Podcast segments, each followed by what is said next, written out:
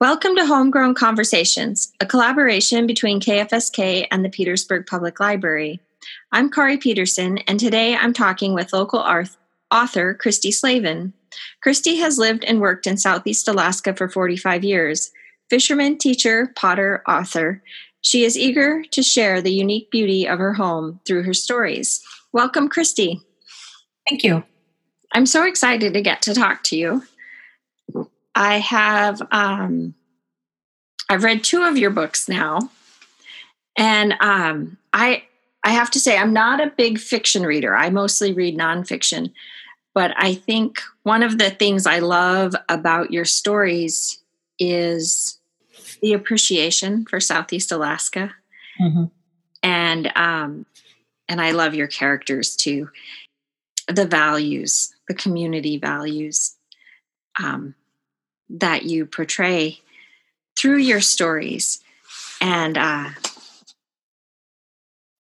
and you have some new books out also. I do. I do. Um, give you a little background. This the first one that i published a couple years ago mm-hmm. uh, home is where the fish are. Yeah. I had written oh it's got to be close to 30 years ago. Wow. And i could see I mean, we moved here in 78, and I could see that things were changing. I mean, the old guard was here, those boys who had come over between the world wars from Norway. Yeah. You know, they were actively fishing then. Um, but I could see things were not going to be the way they were for very long, that things were changing fast. And I wanted to kind of record that. I wanted a snapshot of what the town was like then. And that's why I wrote that. Um, and I pulled it out uh, a few years ago because part of a, a, plot device in there is this question they're having with IFQs about taking the IFQs back into state ownership and then divvying up the IFQs among the next generation.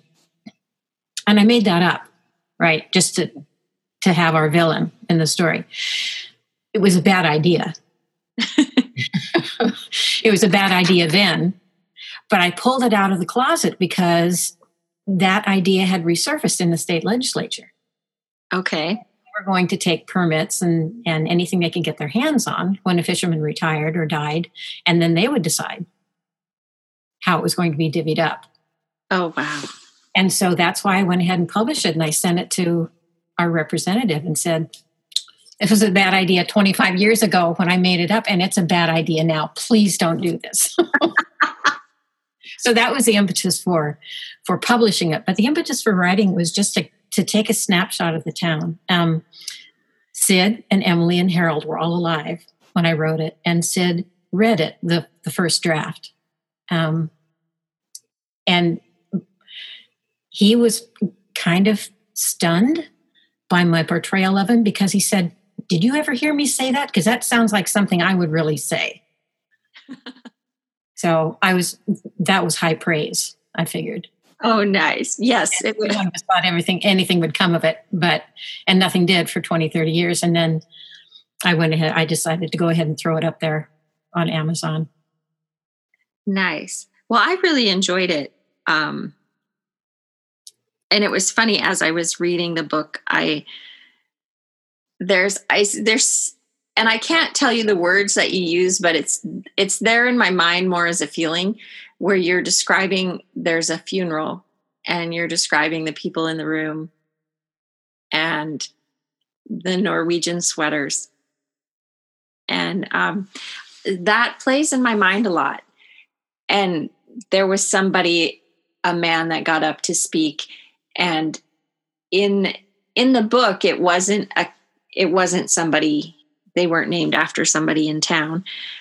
But in my mind i could see that person. Like i felt like oh i could see so and so doing that or you know um, but also your characters i feel like this is one of my favorite things of your stories is your character development. I love the depth of your character and the complexities of them and some of them yeah you can see that in in people in town but also they're more than that before we get too far can you tell me what is your inspiration for um, your stories? Well, home is where the fish are. That's what the inspiration was, just to capture capture Petersburg before it changed. And it's not. If you read Home is where the fish are now, it, it's a different town. The fisheries have changed. The town has changed. So I'm I'm glad I did it then when I did. Um, and one of the things that I hoped for when I wrote it was that people would say, "Yeah, this is why we live here we like living here because of all of these things. And I'm going to buy this for my aunt in Des Moines so she'll finally understand why I live in Alaska and why I'm not ever coming back to Des Moines, you know? Yeah. So I have, I've always written. I love the language. I, I think it was James Michener who once said that, that writing is like throwing a pot they are very similar in that you start out with this amorphous mass. In pottery, you have a lump of mud, and with care and skill and putting a lot of yourself into it, you may come out with something beautiful. And on the other hand, when you're writing, you've got this whole mess of words, the whole English language, but it has no sense. But with luck and skill and putting yourself into it again you may be able to shape this into something that means something at least to you and perhaps is something beautiful for somebody else to read. So they're very similar and you start with something that has no shape and you give it shape and you give it purpose and you give it hopefully some kind of beauty yeah oh. so i've always written and um, i've burned several and there are several more that will never see the light of day. But these these are the best ones. okay, and so I heard you say too that you're you write several hours a day. I do regular basis. Mm-hmm. Left to my own devices, yeah, yeah. Life doesn't impinge. I I will put in six or eight hours a day, and, and so that's kind of your routine. What is my routine, or that is my routine? That that is your routine. Mm-hmm. Yeah, and generally in the mornings, and and it's a slow go. I only get a good day is three thousand words, which isn't that many, but it's a slow go because um, I have to enter those characters. I become those people, and I'm in this situation, and I think, okay, what what would she say?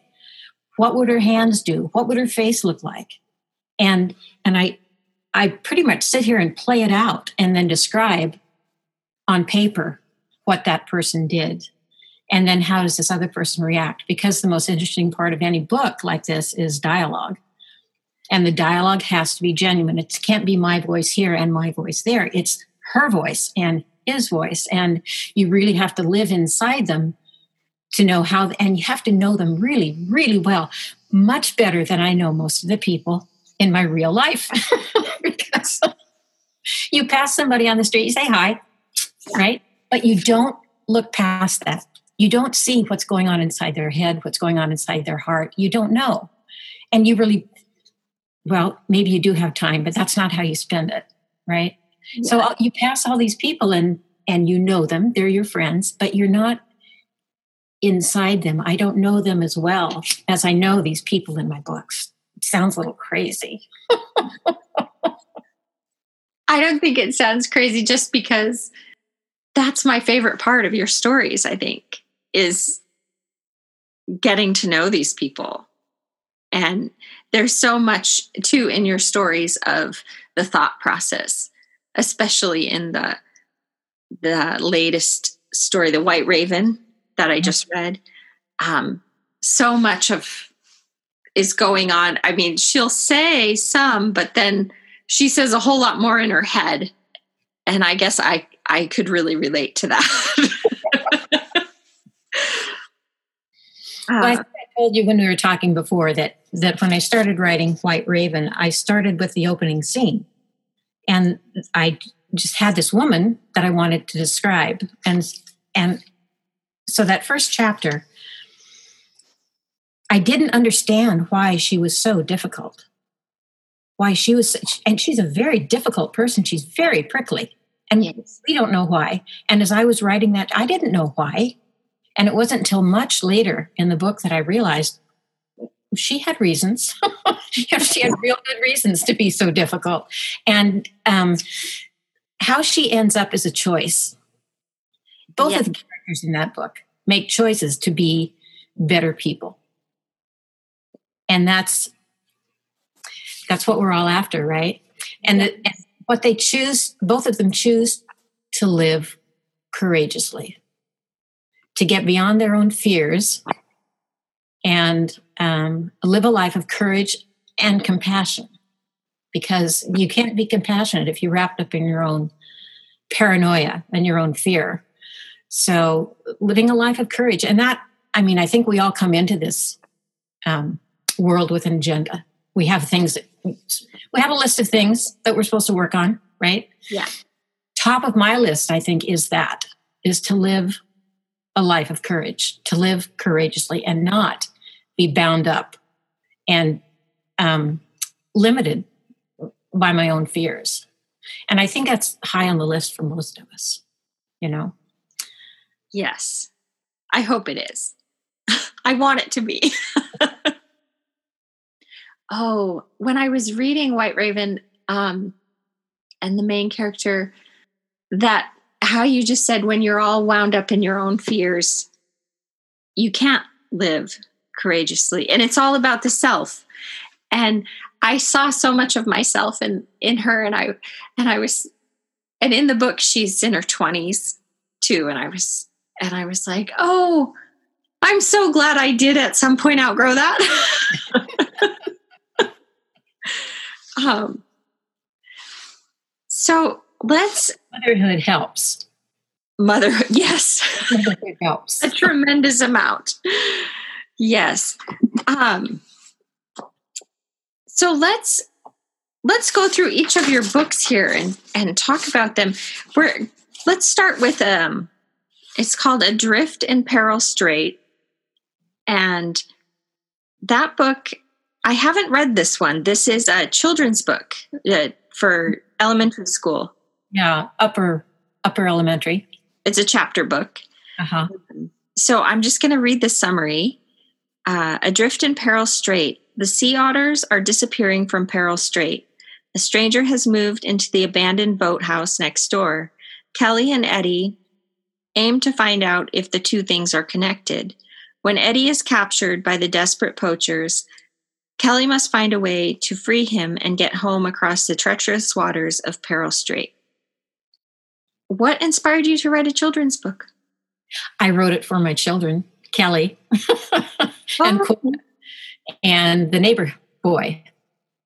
And oh. I wrote it again. I wrote it 30 years ago. And a couple of years ago, I drug it out of the closet and I typed it up for the grandkids for them to look at. And they thoroughly enjoyed it. And so I thought, sure. There are so few. I, I mean, I don't know of any um, adventure books for that age that are based here in Southeast Alaska. And it's so hard to get kids to read that I thought it might be a good stepping stone for the kids here in town. Yeah, there's definitely a whole population that really enjoys that um, books, adventure books about survival in Southeast, and mm-hmm. yeah, nice. Well, I will have to. I know I'm. I'm looking. Act. I'm actually looking forward to checking that out because that is something that I would have read as a child. um, and so home is where the fish are is the book that we we were just talking about earlier mm-hmm. for the snapshot and i just want to read the summary for the for the listeners out there um, home is where the fish are offers an up close look at life on the last frontier ringed by steel, steel blue mountains glaciers spruce covered hills and the ever changing, ever challenging ocean, this small Alaskan fishing village is peopled by folks you will almost recognize and almost certainly come to love. Fact and fiction intersect in this vibrant story about ordinary people living in an extraordinary time and place. It was interesting to hear your background of bringing that out. because I feel like when I read this story, I thought this this was the world that I came of age in. Right. And um, these were the issues and the things going on at that time. Mm-hmm. And um, in the story, you you portray the IFQs and the money involved, and and how that affected relationships. And um, yeah, it was I I really enjoyed it because I thought I know this place. um, it's it's not the same place that we are in now. No, that's true. And um, each one of these is basically well, not Adrift in Peril Strait, but these other three books are basically paperback romances. They're love stories at, at their base, and Home is where the fish are too. But it's a whole bunch of love stories that intertwine, and they don't all turn out well. they don't all turn out happily ever after. But once again, it's people who can conquer their own fear, get out of their own way, and uh, take the chance to live courageously. So there is that theme that goes through them all, I think. Yeah. But I recognize that they're they're love stories, but I'm not I mean every book that's ever been written is essentially a love story. I mean even the greatest story ever told is a love story. Right? The New Testament, it's a love story. So they're all kinds of love and they're all kinds of love stories. And so I I'll I'll own that. Yeah. I'm not that. I'll own it. Well, and maybe, and that's what I definitely feel like White Raven um, definitely is that. Not that the others aren't. But I guess the other thing I feel about your stories are love stories, yes, on a personal level, but also I think a love of community definitely mm-hmm. weaves throughout all of your stories. And um, so White Raven is the one that I just finished reading. I'll read the summary for the listeners. So, fact or fiction, myth or science, coincidence or convergence. Chance Carter, hard headed fisheries biologist, is doggedly pursuing her doc- doctoral the- thesis when the whole axis of her world shifts. A vision, horrifying memories, regrets, she thought she had outrun soon derail her long-standing life mission. Instead, with the help of an enigmatic native, she pursues a different quest that will change life as she knows it. Set against the incomprehensible beauty and undetainable, undeniable dangers of Southeast Alaska, this adventure of mind, body, and spirit will leave you wondering about the boundaries where myth and fact meet, where science and superstition mingle, and if indeed we live our whole lives in the borderlands. I so enjoyed the myth, the myth that you wove into this, and the characters um, were phenomenal. Thank you. I feel like this this was a really fun read for me. Um, when you talk about character development, one thing I wanted to say is that the land and the water and the climate are a character as well. They are as much a character as the people in the book because oh, it, yes, yeah, they affect outcomes, and they I mean they cannot be ignored. And this book is just it's everything to this book. I feel mm-hmm. like that. Yeah, the where we live Mm-hmm. Um, as much part of the story as the characters themselves. Yes, and I felt like after I finished this book, I I was like, okay, I know who on the East Coast is getting this book for Christmas. People who have come up to to visit us and really love it here. I felt like, oh, they would love this book. Well, that's wonderful because that's you know, like I say, that's one of the reasons I wanted to write, especially the first book let people know why we put up with the crappy weather up here. yeah. The beauty of this place really comes out in this book. Thank you. I'm glad. and I love Chance Carter. She's yeah, she's she's a force to be reckoned. and um but I also love Bear. He's just so calm and steadfast. And the the grandmother, the grandmother in this story is just such a thing. She's she's a wonderful person. I just love her. Yeah. yeah. Yes, so special. And um and his uncles. I love both of his uncles too. Yes. Uh-huh. Yes. It's it is a feel good story. I know and I and we were talking about this and how to because I don't want to give away the the ending.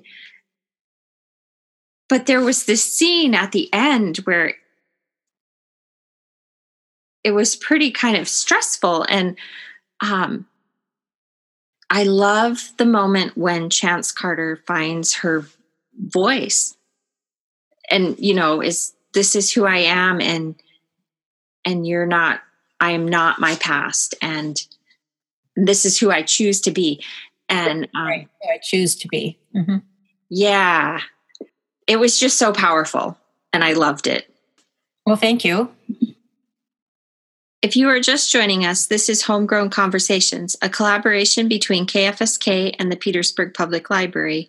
I'm Kari Peterson, and today I'm talking with local author Christy Slavin, who has lived and worked in Southeast Alaska for 45 years. Fisherman, teacher, potter, author, she is eager to share her unique beauty, to share the unique beauty of her home through her stories.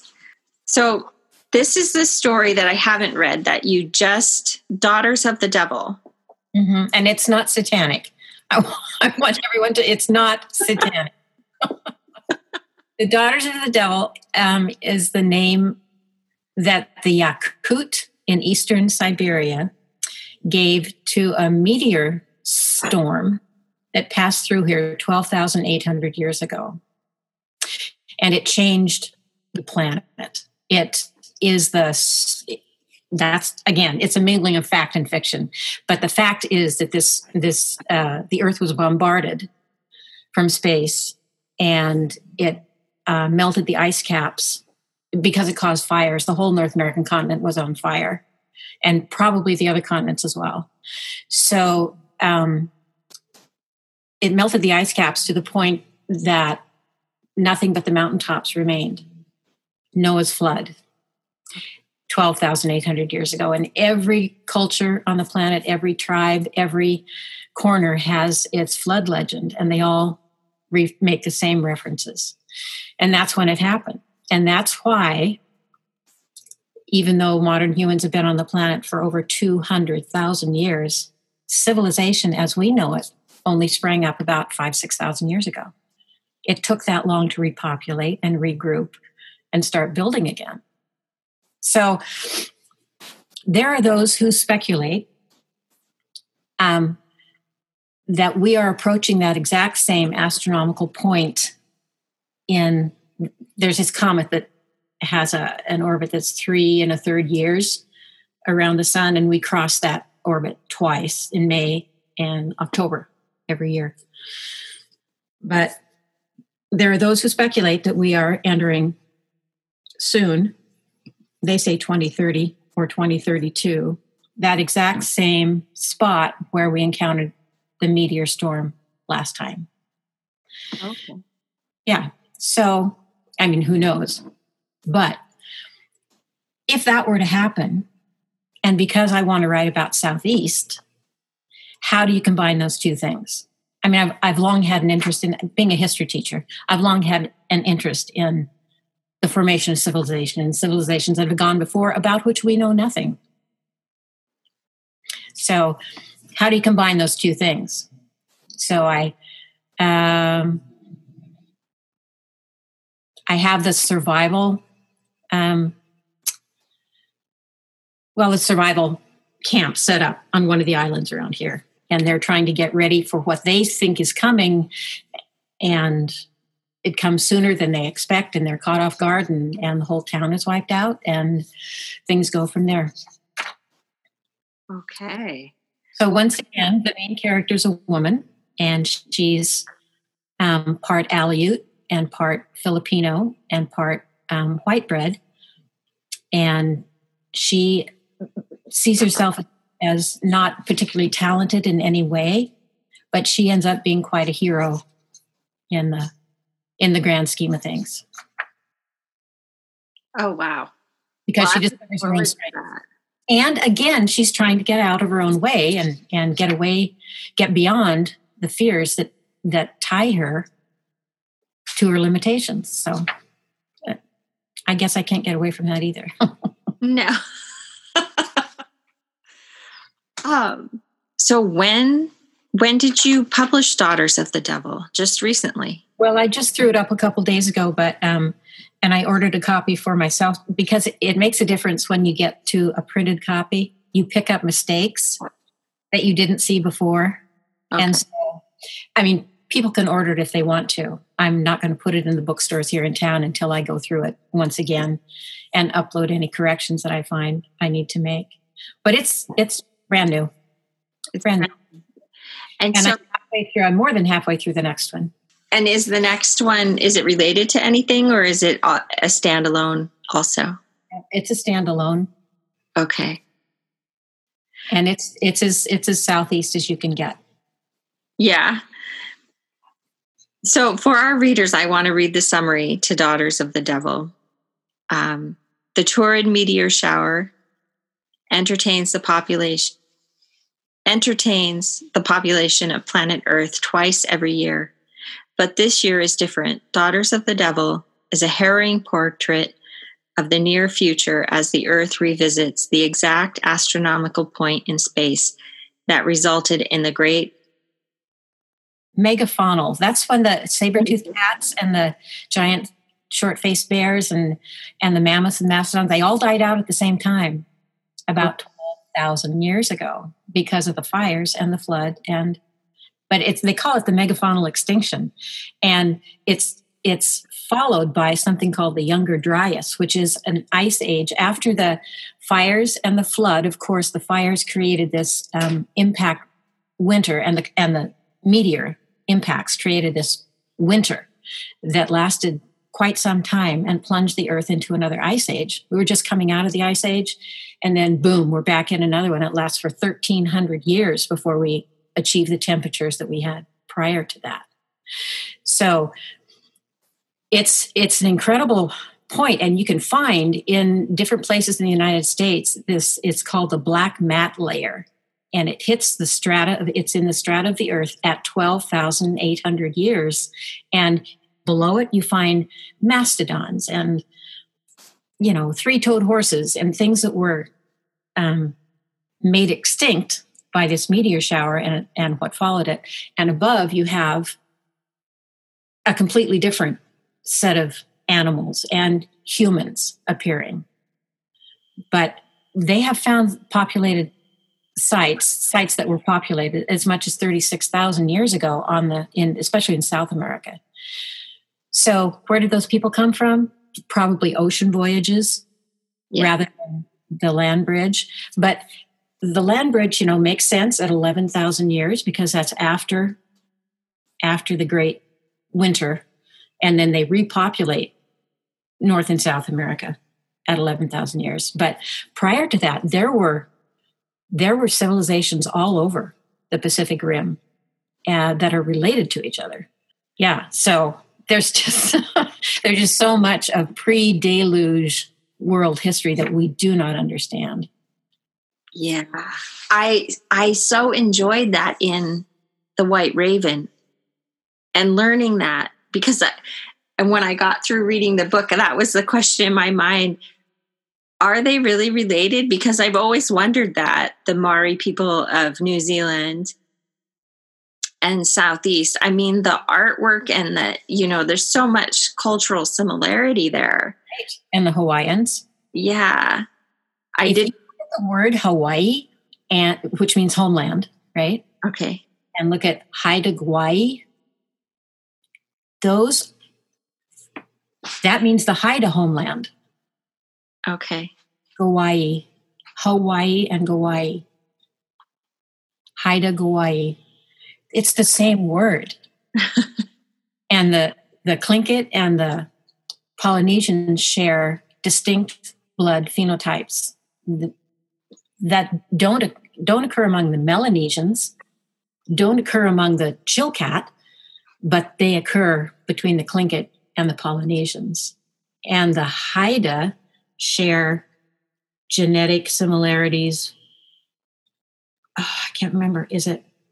Anyway, it's another. It's another group in the South Pacific. Um, yeah, I so enjoyed learning that when reading your book because it's something I've always wondered about. Um, and if you look at Hawaiian legends about how they were populated, and you go back to their flood legends, and they match the ones from Southeast because, well, they just do. don't need to go into details, but they're they're very close and very similar. And um, there there was also, I believe, a migration out of Southeast into Hawaii when Edgecumbe blew. Oh, okay. Yeah, because it covered the whole area in ash. It was hard to live. Yeah, that makes sense. Mm-hmm. Wow. Well, I invite listeners to check out your books. We we have we have them at the library, and um, yeah. Thank you for joining me today. Well, thank uh, you for asking. It's been really nice talking with you. Yeah, you too. And uh, I look forward to reading Daughters of the Devil. Not satanic. no. no, and thanks for giving that um, background for that. I, yeah, there's just so much going on in these books that, yeah, it's really enjoyable. Thank you. Thank you, Kari. Thank you for joining us. This has been Homegrown Conversations a collaboration between KFSK and the Petersburg Public Library. Today's show will be archived as a podcast on the library's website at www.psglib.org.